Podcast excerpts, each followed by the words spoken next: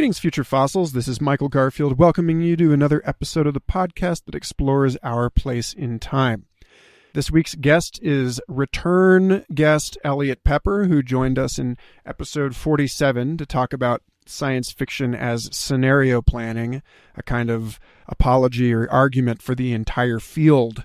This week, we're going to get into his writing specifically, and even more specifically, his book Breach the third and final volume of his analog series, which explores the social, psychological, political consequences of the way that our lives online subject us to subliminal influence by actors with both our best and worst interests in mind.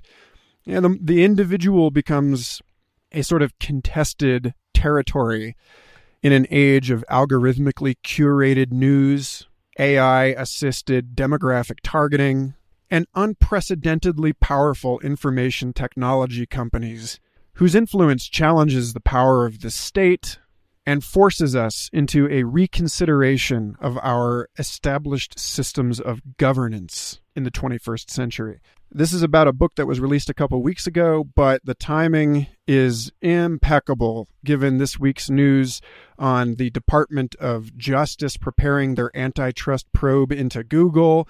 People asking questions about whether it's desirable or even possible to break up Facebook into a number of smaller companies.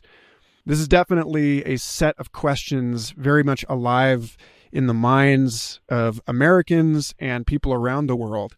So it seems like a good time to consider once again how our technologically mediated environments shape the way that we think about and act upon these issues.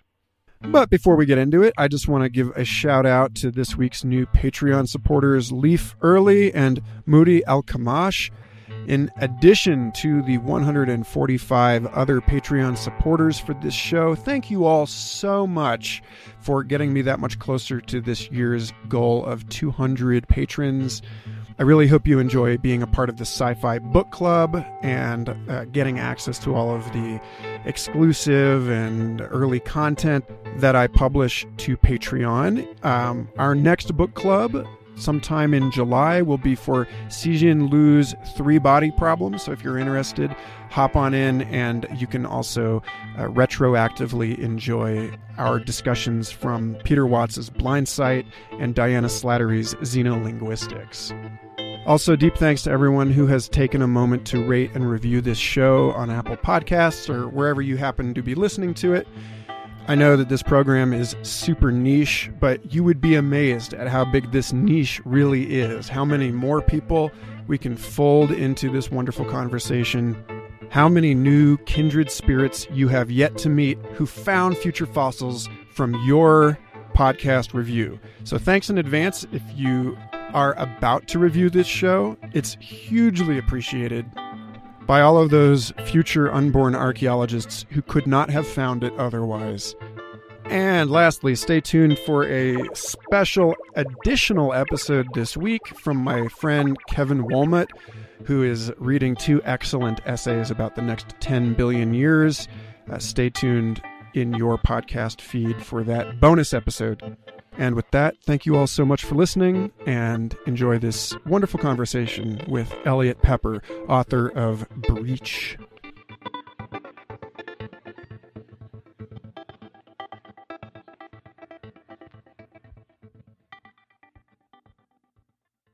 You probably are conserving bandwidth here, so we I could kill the video. Uh, yeah, we're unfortunately the Bay Area does not live up to its uh, it, its reputation as a sort of hub of the internet by providing absolutely terrible bandwidth to most of the neighborhoods. So here here in Oakland, we have pretty bad connection. So if I do video, you're going to get a lot of breaks in the recording. Yeah, I, I had Eric Davis on a while back, and he was we were we were joking about how the tech nexus is increasingly uh, inimical to human existence. It's like it's uh, who's the 5G really for? It's for robots, you know. But at any rate, right? Mm. Yeah, yeah, no, it's not right. well, man, I'm I'm really glad to have you back on the show. And um, I'm glad to be here. thanks. You know, last time last time we we spoke, we spoke sort of vaguely about the role of speculative fiction authors in forecasting and you know their value to to uh, enterprise, which I know is like you know you're coming out of that VC world, but given that you just finished this trilogy of books that are as as they say sort of frighteningly plausible in the near term I think uh, it makes more sense to to talk today about some of the big ideas in your work. Yeah, I mean, I'm I'm happy to talk about whatever you think will be of most interest listeners. So mm. I'll I'll go wherever you lead me. Well, right, on. So you know, so in this this analog trilogy, uh, that your your your final book, Breach, is coming out in May, and this arc is an arc about globe encircling tech monopolies and the revolutionary activists who oppose and sometimes penetrate and exist within them. And uh, I'm curious. I'm curious. What are the sort of like prime concerns here? Like, what are the what are the big questions that you're trying that you are trying to raise through this work? And you're trying to enter into uh, the conversation because it's clear that in certain ways this is now a much larger part of the public conversation than it was when you started writing these books. Yes, absolutely. Yeah. So, I mean, uh, first of all, I, I actually I, I, like what you said when you said what are what are some of the questions you want people to think about when reading these books because I actually think that one of the most fun things for me as a novelist about writing fiction is that it is very much about questions more than answers, right? So it's what when I'm working on a new book, I always try to find contradiction. I try to seek out questions that don't have clear answers because that messy middle, that nuance is where the interesting parts are, right? Like if if the answer is obvious, I don't need to write a book about it. Um, and so, uh, so that's actually where I often start. And I think that, you know, in terms of thinking about uh, the tech, how technology impacts the future extrapolated in the analog series, it, it can be helpful to uh, to think about the past. So, you know, when the printing press was invented, it fundamentally changed human information technology, right? Um, instead of every manuscript needing to be copied out by hand, you could suddenly uh, print manuscripts, at, print perfect copies or nearly perfect copies for very, very cheap, which totally changed uh, the written word from being this unbelievably expensive, expensive luxury enjoyed mostly by monks and a privileged few um, to something that was much more democratic and just became sort of like a, a part of how the world worked. And by becoming part yeah. of power structures, one of the sort of things that many people don't realize about the printing press is how it very much was one of the things that set off the Hundred Years' War the, you know, the church wars basically in, in mm. Europe because you suddenly were able to not just, you know, like initially the whole goal with the printing press was to be able to distribute Bibles. That's why, that's what people wanted to do with it. But the minute that you could distribute Bibles, you could also distribute anything else, right? Like anything else that you wrote down. And, um, and I don't think we ever would have had you know, the Inquisition without the printing press because being able to distribute the, the written word in the way that it allowed people to do also allowed people with really extreme opinions and really violent worldviews to spread their ideas uh, in the, you know, late Middle Age or, you know, Renaissance era of uh, virality, right? Mm-hmm uh, suddenly you could have an idea like that spread across many different communities without being dramatically changed in the interim and also without being sort of uh, adopted to local context or moderated by, by anyone in between because once you write something down, you can pass it around. And, and so I think that, you know, technology is one of the prime forces that shift what human society looks like across history. And you can't understand history without understanding the history of technology. And I think that right now we are in the midst of, of yet another transition, right? I mean, if you look at uh, some of the really fascinating pieces of technology that have dramatically shifted how our world works compared to generations that came before. I mean, I can name a few. I mean, obviously the printing press is one of them. Certainly writing itself was one of them, uh, a much older one. Uh, you know, plumbing and sanitation is a hmm. huge one that we never think about, right? Yeah. But it, it's sort of invisible to us. It's it's uh, it's under the under the asphalt, and yet our it, it has completely transformed the cities. Like like cities in the modern sense couldn't exist without modern sanitation and and, and sewer systems. So they it literally shapes the world that most people live in if you live in an urban area you know, birth control and contraception has also dramatically changed the world um, and and how we live our lives compared to not very long ago. Same with antibiotics. Same with electricity. Same with uh, the Green Revolution. With you know, basically the invention of industrialized agriculture. Um, all of these things have dramatically shifted how the world works, and in doing so, they challenge traditional institutions because institutions by their very nature are run by people in power and people in power hold their power based on the status quo, right? Like that's how the world works. Like you write like Congress in our, in our, in the U.S. right now, like Congress writes laws based on what's going on in, in the country, not what might be going on 10 years from now right? Mm-hmm. So lawmaking or policymaking is largely a reactionary measure to just sort of, okay, we see that there's a problem and we want to try to address it, right?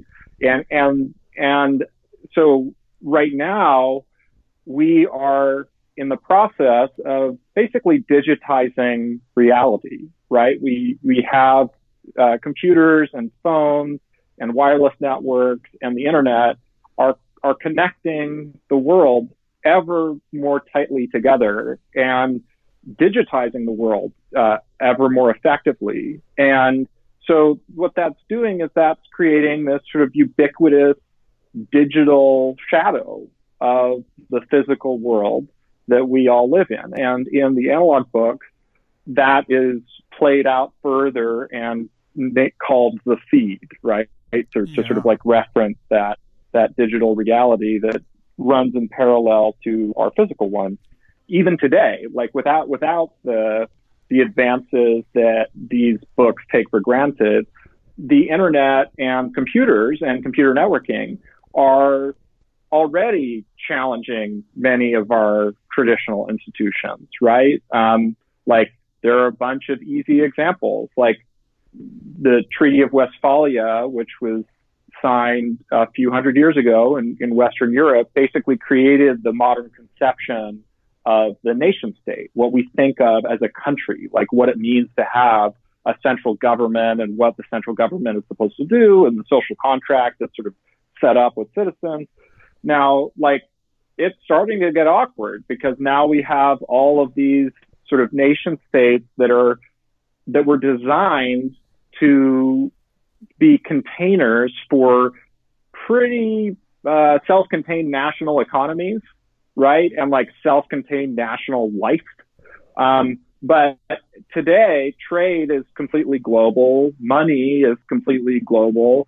Information is now completely global. Like you can just iMessage with someone on the other side of the earth and it's free, right? Like, I mean, as long as you have data access. I mean, it's just, it's wild. So we've, we the, the realities of our lives have changed a lot. Like the the way that the economy functions, the way that our lives function, is super different than when they wrote the Treaty of Westphalia.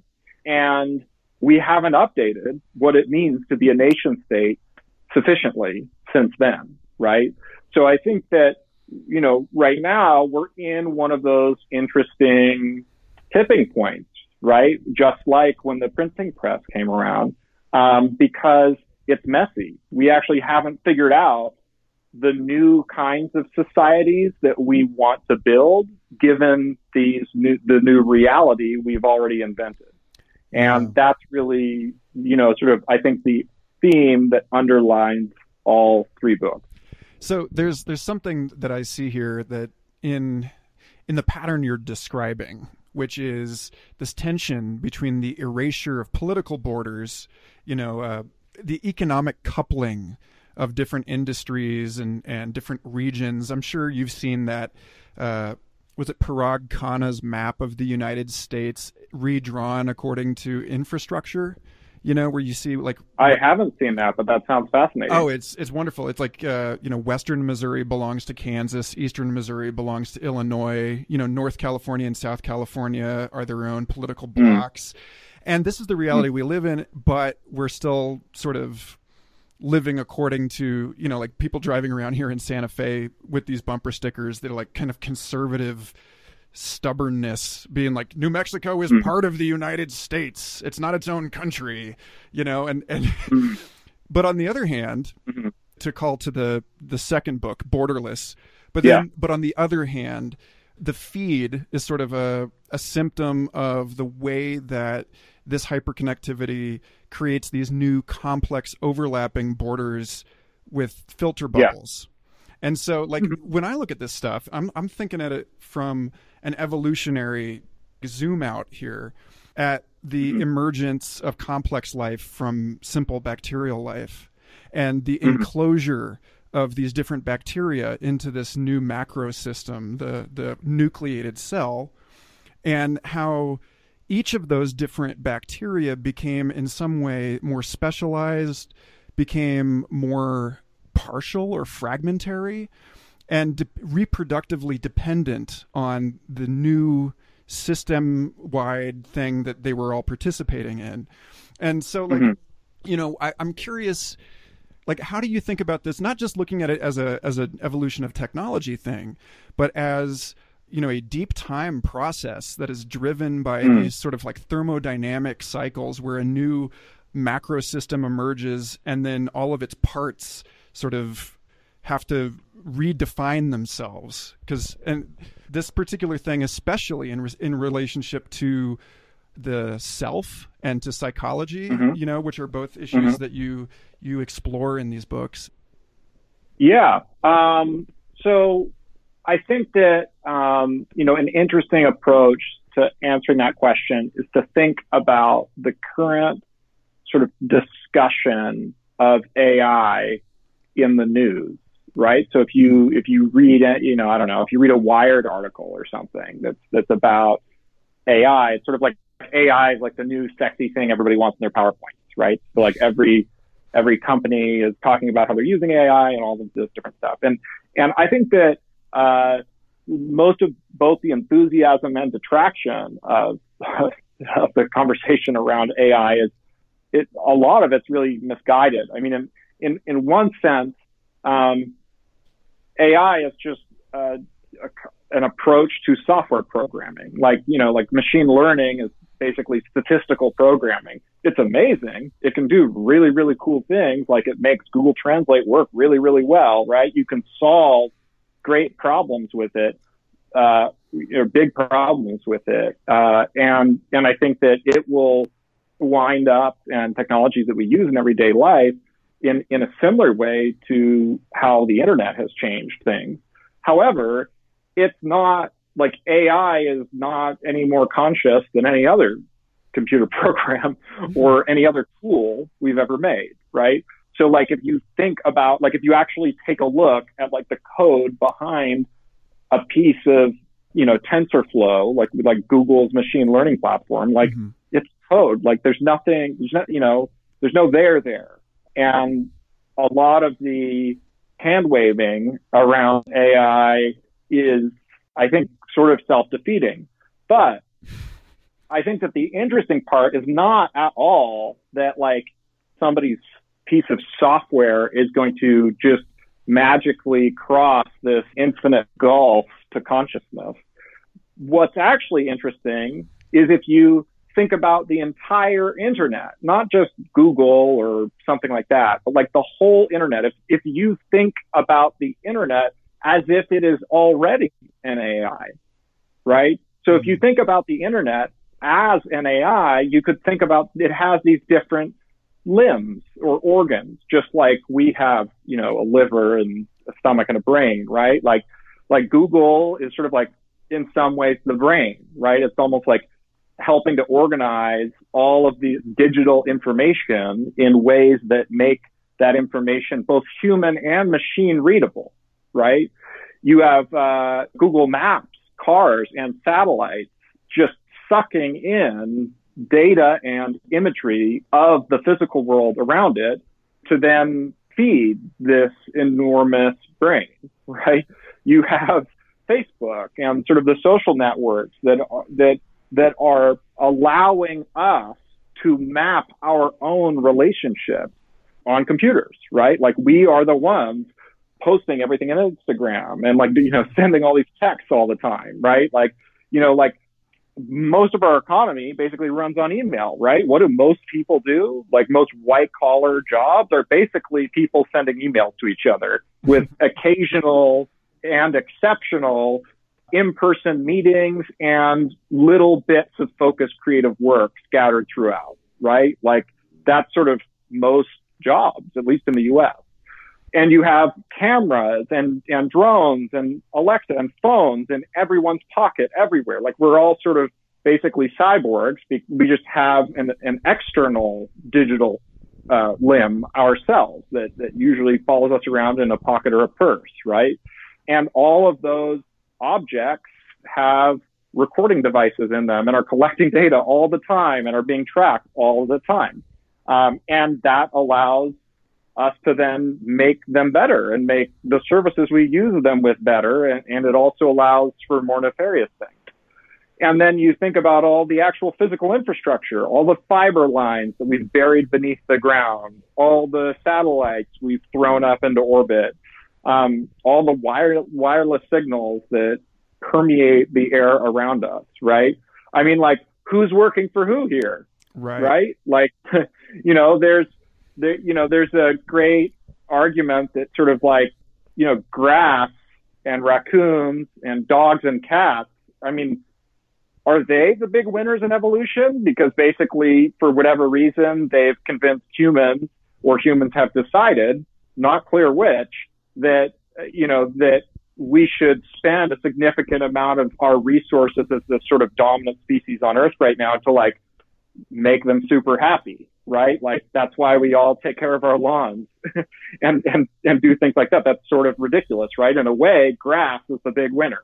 Um, it certainly c- covers a lot more territory than it ever did before we started cultivating lawns just for fun, right?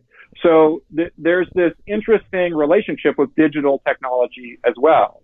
So, I mean, if you start thinking about the entire internet as an AI, then Google is not a company that is building what could be and uh, in the future some kind of AI program. Rather, Google and its like its status as like a corporation, all of the sort of high like corporate hierarchies that exist within it, and all of the people employed there working on teams there are actually just one part of this vast AI, right? So that that means that our legal system is just another algorithm within it, right? Like all, like all of those things start to cascade. So from that perspective, I think you're absolutely right in the sense that to the extent that we stitch civilization together ever more tightly, we become ever more inter- interdependent, just like the cells in my liver are alive in their own right, but also depend on the cells in my brain to do things and vice versa.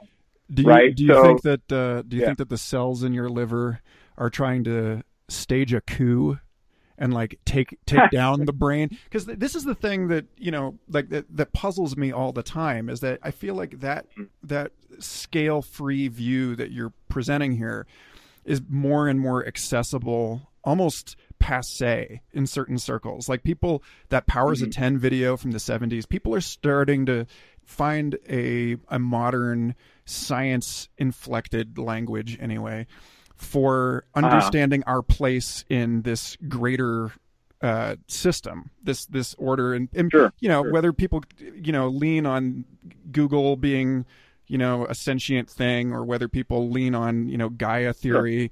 But the the thing about it though is that um, as these new layers of emergent order uh, appear in the fossil record, they're made out of these things that have lost the kind of uh, you know interdependence has this like you know warm fuzzy thing but it also suggests that like there's no turning back the clock that we're living in a more Yeah. energetically efficient world a more convenient world like the whole evolutionary process tilting towards convenience in this you know free energy minimization kind of sense and so you know we have this um you know I, it feels to me that that the kind of rebellion against i mean i am not like you know a a techno optimist uh, booster of progress here, but it does seem as though we are on a runaway train, and attempts to stop the train are only causing more damage and confusion.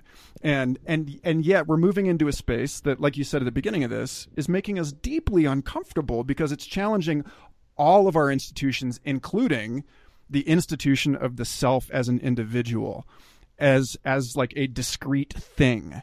And that there's this sense in which your books thoroughly explore the sort of Jaron Lanier inversion where he's pointing out that hmm. that these social networks turn us into the operant edge nodes of this network and that what we think of hmm. as our own ideas and desires are are it's they're not in, generated internally. And then of course also you know breach ends with this this sort of uh, a beautiful statement about the nature of the self as a composite and plural thing. And i'm really curious how you like what what kind of i mean if you want to keep it on the questions rather than the answers what kind of questions do you think are helpful orienting questions as we move into this like intensely psychedelic and bizarre space where where the the person reading the book is actually you know just this this node and our it, it seems as though our human identity is um, like you said in your your you interviewed uh, Nick Harkaway for the LA Review of Books, and in that conversation, you know, talking about the more we learn about information technology and brain science, we realize that this whole thought about how we come to decisions and how we understand the so-called reality is like deeply deeply interrogated. So like where do you like what kind of um like what kind of orientation do you hope for for people here like wh- where do you think the most useful questions Uh, are in this in this sort of mess of like the end of the modern self Yeah, so so I mean, I'm not a big believer in self as like or or in as like unitary self as as a as an idea. Um, I think that we are all made up of many selves, right? Like like when we we have these competing elements with within us, and that part of what it means to be human is to try to stitch those together into some kind of coherent narrative. And we are doing that on the fly all the time. Like memory is synthetic, right? We spend most of our time either doing things in the moment, like being aware and doing something, or synthesizing memory or speculating about the future, right? It's sort of like that's what's going on in our heads constantly. And I think that part of what it means to be human is to stitch together all of these sort of like disparate elements into one story that we tell ourselves about ourselves that is our identity, right? Now, so, so I think that, you know, if you look at each of us, if you could have a window into my mind, you would see not one person, but sort of like many different elements that are always sort of merging and sort of breaking apart and coming back together in new ways. Now, when you take that up a level, I also think that we only really exist, sort of like quantum entanglement, like we only exist in relation to each other. So I think that uh, trying to conceptualize what it means to be a self in the absence of context is sort of meaningless to me, or I, I don't know what to do with that.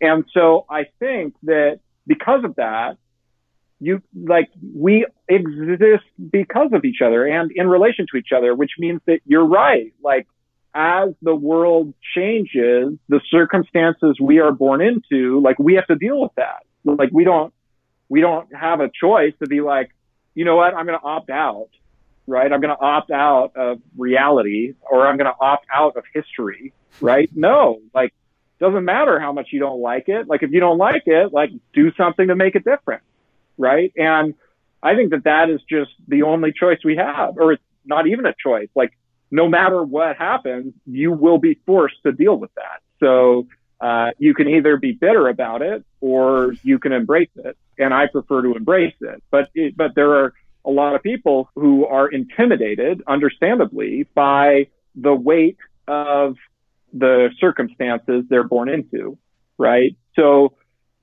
in my mind, I, I, I mean, I like it's sort of funny. I mean, there are certainly dark elements in my books, but I definitely think of myself as an optimist, and I think of the futures and the journeys that that these books go on um, as fundamentally optimistic in in the sense that although the things we've built enable all sorts of new problems, the only way we've ever dealt with problems is to try to solve them, right? So, uh, you know, I think that that yes, you know, for example, New York City streets were filling up with manure at the end of the 19th century, and it got so bad that they called all the urban planners in the world together, or many of the leading urban planners at the time, to try to figure out what are we going to do. We we have these cities that are filling up with horse manure, which spreads disease and it's just disgusting. So, you know, what, what can we solve this problem with? And the, the, this meeting of the sort of like the best urban planners in the world came to the conclusion that cities were over and that basically everyone should move to the countryside because there was no way to get around the fact that horses poop and horses are how you get around. So you're screwed, right? Like basically you can't have cities that go beyond a certain size or density because they'll just drown in horse manure. It was a singularity. Um, exactly. Exactly. No, it's exactly right. It was like the singularity of the end of the 19th century, right? And and then what happened? Like, you know, 20 years later, everyone was using cars and this problem had been totally forgotten. It was like not, it was just like, oh, yeah, we, we barely even remember that that was an issue, right? And what did that, what happened because of cars? Well, now we've pumped enough carbon dioxide into the atmosphere to completely change the Earth system. And now we're, you know, it's like, oh shit, right? Now we, now we're dealing with that because we solved the manure problem, right? so, uh, so I think that there's a human tendency to want an end game.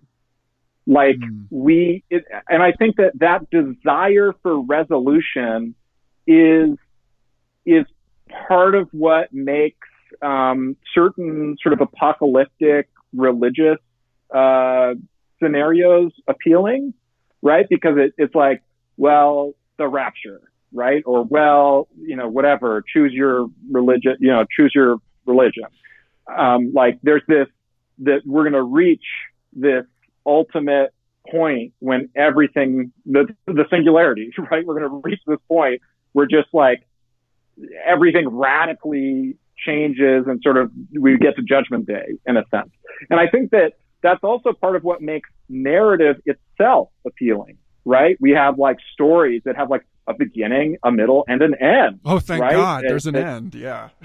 Right, exactly. Like that wrap everything up. And when you listen to a song, it's the same thing. You know, that feeling of when you're listening to music and you know, the, the song is going and going. And even if you've never heard the song in your life before, if I paused it right in the middle, you would be able to hum the note that was supposed to come next, right? Because we just have this, this intuition for, okay, we need to like resolve that. We need to come back to, to that note, right? We have to resolve this tension.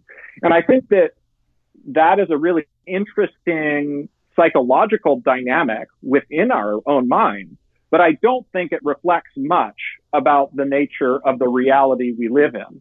And so when, when I look at uh, issues like manure or climate change, um, they are huge issues, and I think that you know they really deserve our attention.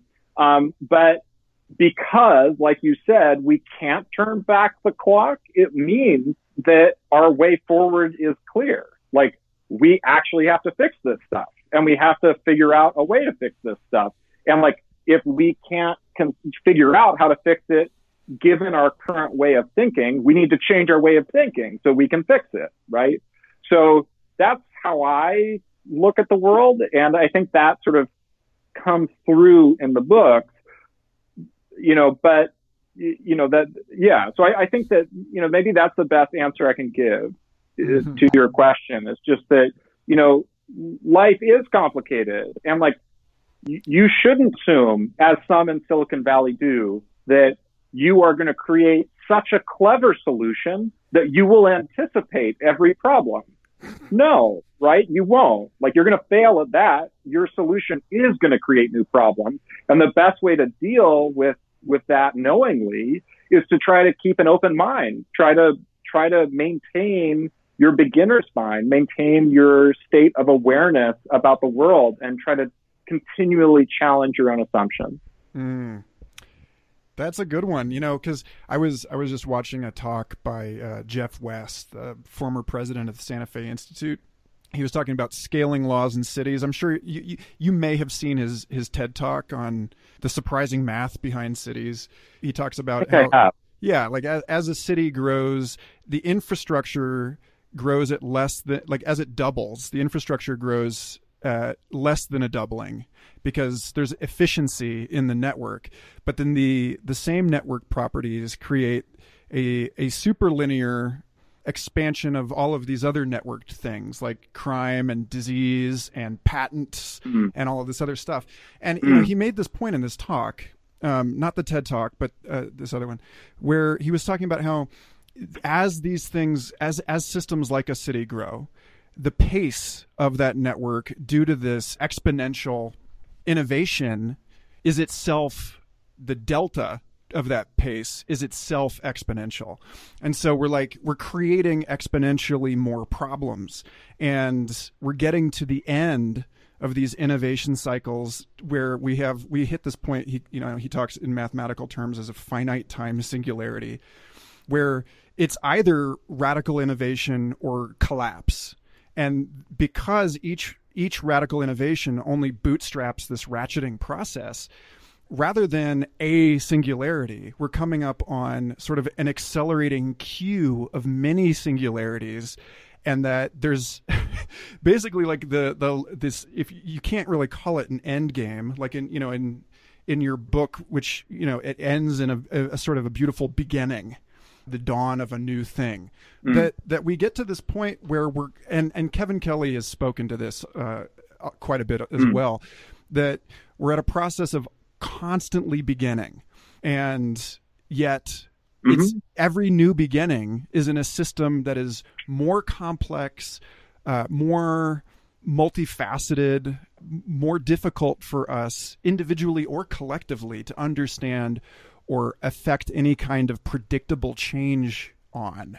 So, I mean, uh, I don't know where I'm going with that. Just that it seems like we're still, it just, it, just that it, I mean, it, it seems as though there's this paradox, which is that the the solutions are opening us up into deeper questions, and that your sort of preference or emphasis on the question is almost like an evolutionary adaptation to an age we can't understand because you know you've got the this, the massive conglomerate in your books, the Mm. Commonwealth, sort of uh, you know Google esque Mm. stand-in.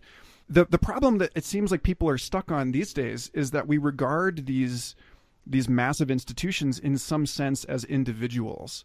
I mean, maybe they are in a Mm. vast evolutionary way, but operating from within them, you know, as a user of the feed, then there's it's like li- being inside the brain and trying to affect the massive changes in neuron. It seems like we're thinking about this completely wrong. And I mean, are you like is this is this the kind of thing that keeps you up at night also? I don't know. I mean, uh, so I would say, you know, it's sort of fascinating, right? Like I, I think that Kevin and I'm not sure this guy's name, Yeah. um, Jeff, you said, Yeah, Jeff uh. Are both right. I mean, like we, you, you see these really fascinating sort of like data points of acceleration, right? That, that you can have these sort of, uh, positive feedback loops that just make things go, uh, and go in new and strange directions. And so that can feel disorienting because there's, it can feel impossible to make sense of a world that is changing so fast. At the same time, if I was living 10,000 years ago in Northern California, where I live today, I mean, uh, there was like almost everything in the world that, or not everything, everything, but a huge amount of what happened to me was controlled by factors I totally had no way to understand and that were fundamentally beyond my control, Hmm. right? like, you know, you have a baby and it dies two years old and you have no idea. You're just like, well, like either we got unlucky or like some God must have been pissed at us, right? Or whatever, right? Like you, you, you would make up, you, we'd come up with ways to help us live through that pain. But, but most of our explanations were not, you know, did not reflect what we now know of how the world works, right? Of like, uh, germs, for Mm. example. Yeah. right?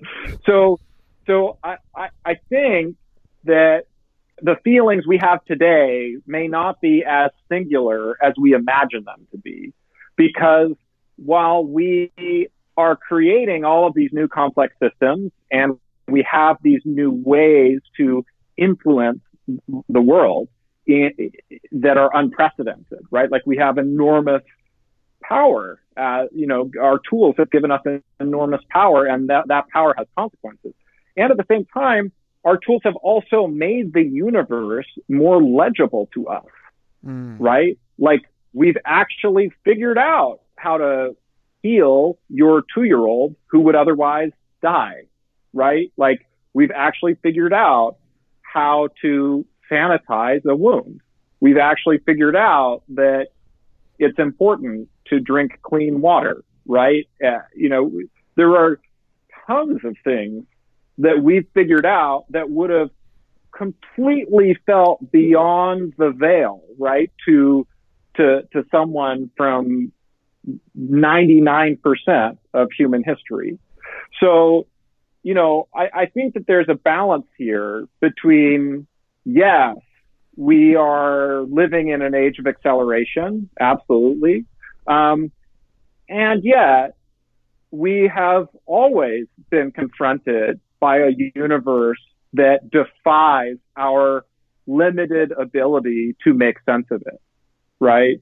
And as a curious person in a curious species, right? Like I feel like curiosity is one of the defining characteristics of Homo sapiens, right? Hey, Yeah. let's try it.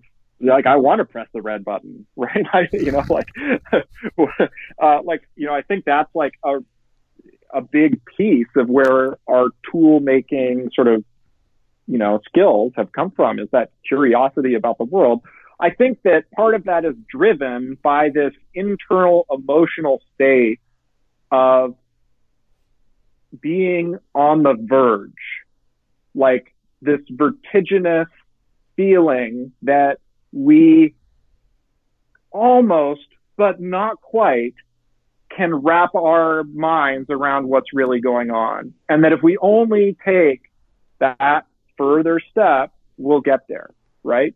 And, and so I think that that is part of what fuels, that feeling is part of what fuels our curiosity, or maybe that is what curiosity means. But I also think that like hunger, that feeling can never be permanently satiated, right? So we can discover quantum mechanics, but then we suddenly realize shortly thereafter that there are more layers, right? Like the, that the universe keeps going, right? Like at, at every scale, right? So that doesn't mean that we should stop trying to make sense of the universe and our our own existence and experience within it. But it does mean that we might be able to sleep easier at night, right? Because if you truly are on the brink of such a world and self transforming insight, maybe you wouldn't be able to sleep because you'd know if only you could get there, that would happen. But if you realize that maybe feeling on the brink of insight is in fact core to the human condition, then it means you can enjoy it, right? like you enjoy that feeling of curiosity just like a child might enjoy the anticipation of Christmas morning. Rather than just wanting to be there, actually enjoying the feeling of anticipation. It's the, the same as enjoying the feeling of hunger, knowing that you're about to have an amazing meal that you cook at home, right? Ra- you know, rather than just being like, ah, I'm so upset because I'm hungry, right? Like, and or, I think that, you know, or enjoying yeah. the process of discovering who is influencing you through the digital network in which you're Im- permanently embedded you know there's like that's one of the sort of fun things about your your writing is that it really triggers this contemporary what doug rushkoff called fractalnoia the eruption of conspiracy theory in this kind of a space where you know that yeah. you're being messed yeah. with you know but it's like if we yeah. can if we can twist that like you're saying and we can turn it around and, and make it more of a perennial human concern then it's about this sort of continuous story of the the ongoing revelation of all of the ways that we are deeply interconnected to all of this stuff. It doesn't sound quite so bad. It's like metanoia instead well, of paranoia. I mean, yeah, yeah, yeah. I mean, like here, so take turn that fractalnoia or whatever the that's a great term uh-huh. um, on its head, right? So like, okay, so I suspect that people are trying to manipulate me via social media right? Like the simple example, right? So like filter bubbles and all that jazz. Well, what does that really mean? Let's walk through what that really means. It means that like there's another person in the world who disagrees with me, right? So they clearly, if we already agree with each other, they wouldn't need to manipulate me. So what they're doing is they disagree with me and they're trying to trick me into agreeing with them, right? So they're being like a jerk, right? Like they're being intellectually dishonest by trying to trick me into sharing their worldview, right? Now, is that new? Like, hell no. Like, people have been trying to trick each other for as long as there have been people, right? Like, we've had manipulating assholes since the beginning of time. It's just that now those people have access to tools that allow them to try to trick people who are not physically in the room with them right? Which they used to, that was the, that was the old barrier to tricking people. But if you're tricking people remotely, like if you deal with someone in a, in the same room as you and they're trying to trick you or trying to trick others and you're aware of their trickery, what do you do? Well, you try to expose them and tell the truth, right? So you try to say, Hey, stop trying to trick me or Hey, this guy's trying to trick you and here's why. Or Hey, rather we just ignore that guy completely and here's my point of view that you should look at, and I'm not trying to trick you. I'm being honest about it, right? So you should listen to me instead. You know, we still only have the time we're given. We're just spending more of it online. So we're spending more time interacting with people remotely than we used to interacting only with people right around us. But it's not like there's more time for these tricksters to take from us. It's just that we're interacting with a different group of people. So what does it mean that we can interact with people remotely? It means you can trick people remotely, but it also means you can inspire people remotely. It also means that me and you can have this conversation right now on Skype. I'm not trying to trick you. I don't feel like you're trying to trick me. Good, right? it's working. Like, would, yeah, yeah, right. But I mean, like this wouldn't have been possible otherwise, right? So, like, yeah, like people do manipulate each other using internet tools, but people also do amazing things with internet tools, right? Like Wikipedia is incredible. It's like a, mo- a wonder of the modern world, right? Like mm-hmm. you wouldn't even believe that a peer edited thing like that could exist if I came back 20 years ago and told you it would, right? Like I think that uh, because this is new and because we are inherently concerned about people trying to manipulate us, we sometimes, even though there are actual assholes trying to manipulate us, it's also easy to focus on that uh, and miss some of the other things. Just like sort of it bleeds, it leads in journalism, right? Like you have these, you know, the things that excite us are often things that do not represent a statistical average of reality. They represent the things that our biology is really finely tuned to pay the most attention to. So it's not that I'm not concerned about digital manipulation. Like clearly people will keep doing it and they're going to keep coming up with many clever new ways of doing it. But I am more or less equally concerned about that as I would be about in-person manipulation, right? Like that, that's still the same thing happening. It's just people with different tools. So if I know that that's not the kind of world I want to live in, what I try to do is use the best tools at my disposal to create a world I do want to live in. So when I use social media, I don't try to trick people. I don't, for example, retweet people who are trying to manipulate others in order to provoke or make fun of them. Instead, I just completely ignore and block them. And I try to use social media to share things that I've learned about the world or things that inspire me about the world and to have conversations exactly like this. And my hope is that by using it as like reasonable, mutually respectful people, we can turn the digital world into a place that is full of that right? That doesn't, you know, it's still going to have some of the, the nasty stuff, but it's, but it's going to have a lot of the good stuff.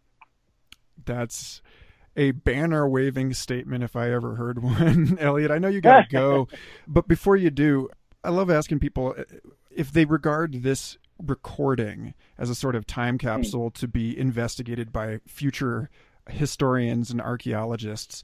Uh, mm. What is it that you hope that people in the time frame of your books are actually grappling with. Like what is what is your sort of wish to the the future listeners of this show that their lives are actually like? Hmm. Presumably not constantly dealing with the unscalable email-esque threat of strangers trying to manipulate them because that's that's that is the main difference right between the the digital and the analog space is you know that one person or a team of people can fuck with everybody. But, yeah although i mean you, you that that's absolutely true of broadcast media as well if not yeah. more so right? Like you want to look at a, a huge filter bubble look at the look at every network in the 1960s right? Like, geez, like we, we, we celebrate it because it was such a big filter bubble that everyone had no choice but to participate in it, right? Which is, yeah, yeah. I mean, like, honestly, um, you know, for, for folks, for, for all you future historians out there, um, first of all, we were trying to do our best and we're sorry.